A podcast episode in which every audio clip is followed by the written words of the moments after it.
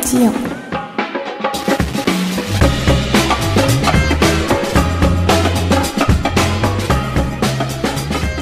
こんばんは、ルーです。普段は眠くなるラジオをお届けしていますが、今回は逆に眠らないラジオとして皆様を寝かさないような内容でお送りしたいと思ってます。で、ちょっと自分でハードル上げちゃいましたが、概要欄からお便りも募集しておりますので、ご質問やご相談などにぜひご活用ください。さてさて、今回は優しい皆様からお便りをいただきましたので、まずはご紹介させていただきたいと思います。ラジオネームガック S さん。ラジオネームだってすごい素敵な歌声と動画編集の技術が巧み技で毎回驚いています。いつも拙い歌や提供した作品に対する感想をいただけて嬉しく思います。ということでした。わあ、ありがとうございます。ガックさんはいつもお世話になってるんですが、作品や歌のワードが出たからお話ししても大丈夫なのかな？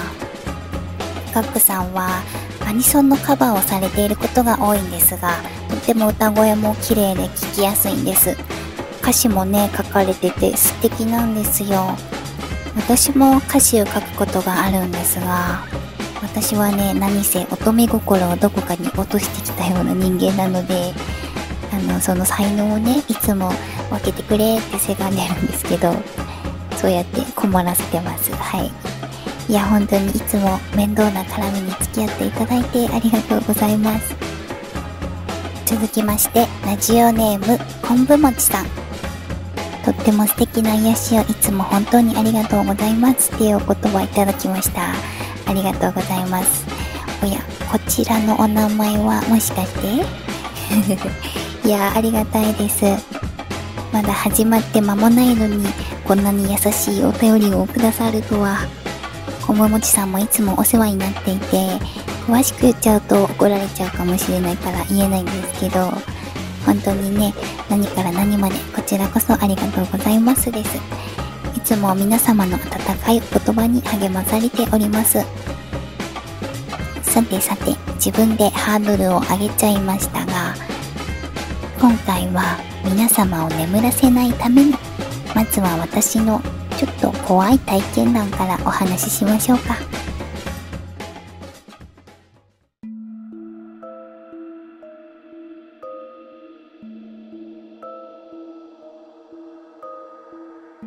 それはある夜のこと。お友達と遊んだ帰りですっかり遅くなってしまって、多分深夜1時頃だったと思うんですけど、車で帰宅途中の出来事でした。途中、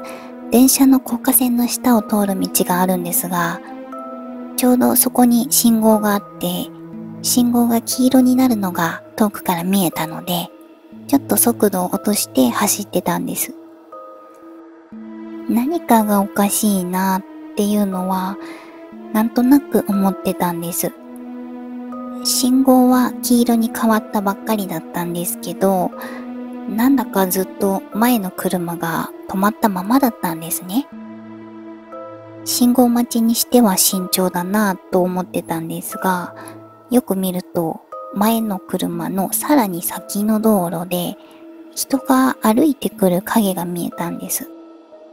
私は停車したままの車の後ろに止まって信号待ちをしてたんですけど、その人影がどんどんこちらに向かって歩いてくるんです。足取りがフラフラなのは分かってたんですが、近づくにつれて、なぜかその人が全身血だらけの男性だということに気づきました。辺りに車はほとんどないし、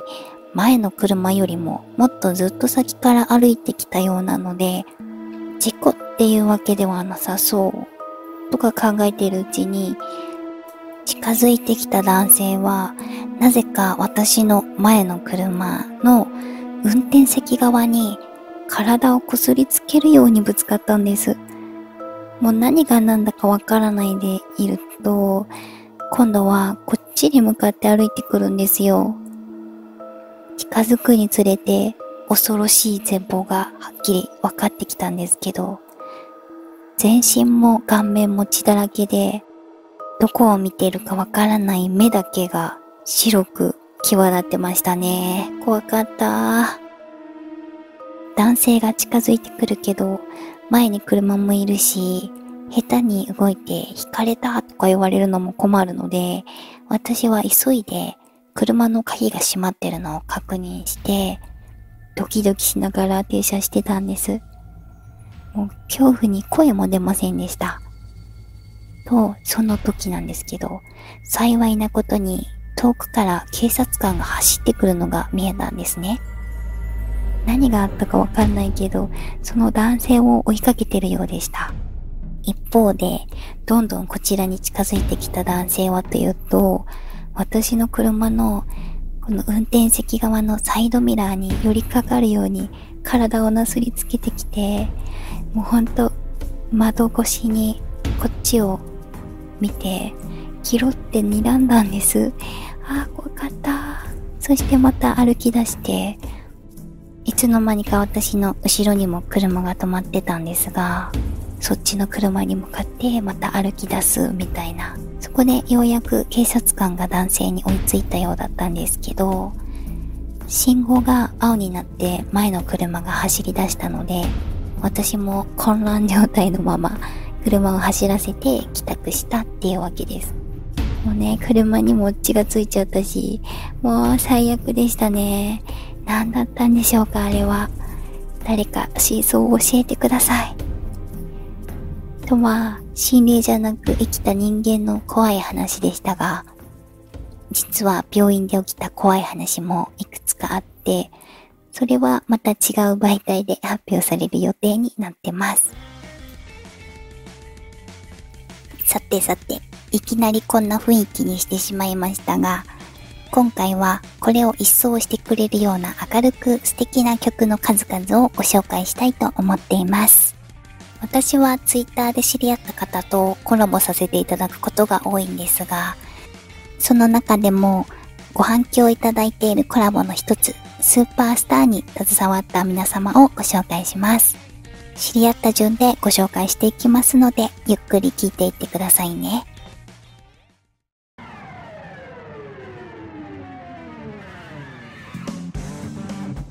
まずは、ミュージックのハムさん。私も一緒にコラボさせていただいた AI シンドロームっていう曲では作曲とギターを担当されましたが、スーパースターのギターも手掛けています。オリジナル曲、ペルソナをお送りしますので、まずはちらっと聴いてみてください。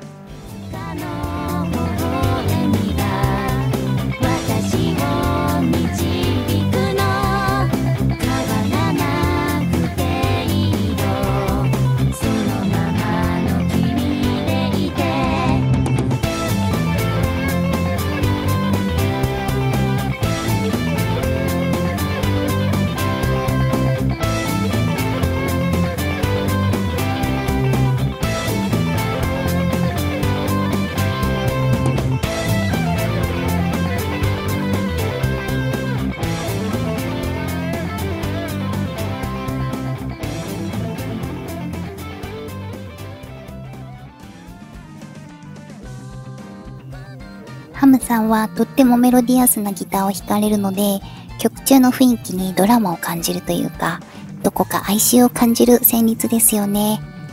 ハムさんに曲のこだわりについて質問してみました。こだわりは、イントロで掴むことと、わかりやすく印象的なメロディーを作るというところ、あと、リズムも平坦にならないように、決めとか給付は気にしていますっていうことでした。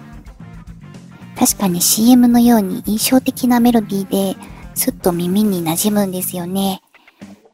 今紹介中に流している BGM は、モノクロームという曲で、ギターやベースの掛け合いが素晴らしいんで、本当にかっこいいんです。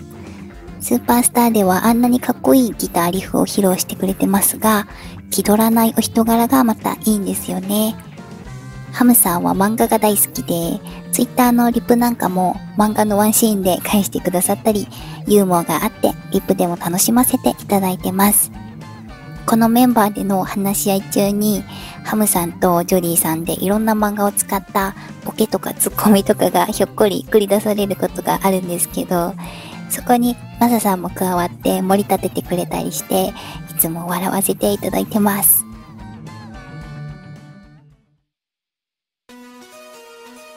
続きまして、ジョリーさん。ベースやボーカルをされていて、他の方のカバーや編曲なども手掛けています。そんなジョリーさんのオリジナル曲、空想少年をお届けしたいと思います。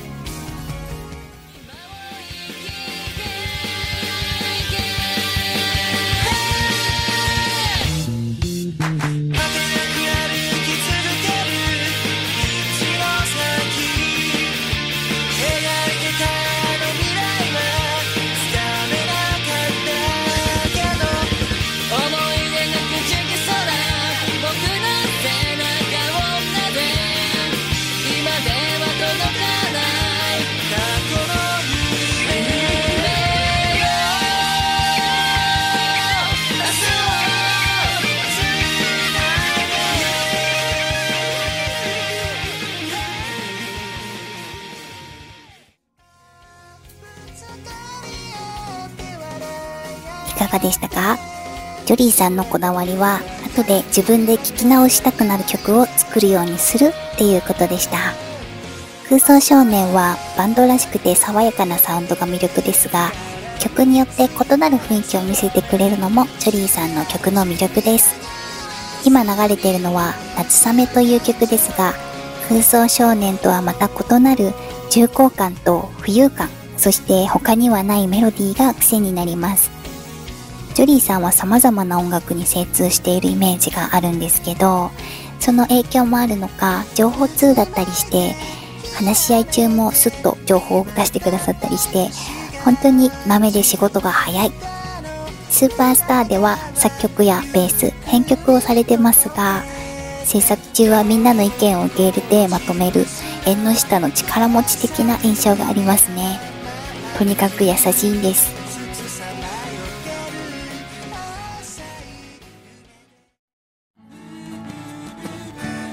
後はマサハムトさん。スーパースターではボーカルとアコースティックギターを担当しています。マサさんのオリジナル曲、朝焼けの空をどうぞ。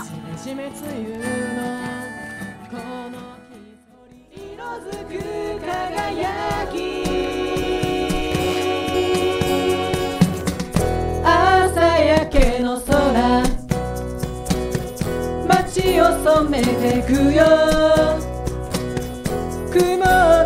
分けて差し込む光輝きオレンジこれから先のことあとは自分自身どうか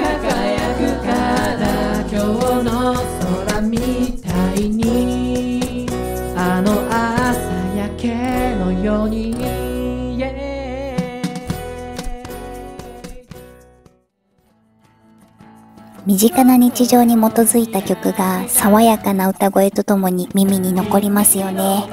情景が浮かぶような歌詞や音作りも素敵です。マサさんのこだわりとして作る時に意識しているのはキャッチーさだそうです。みんなで歌えるような曲が好きみたいですよ。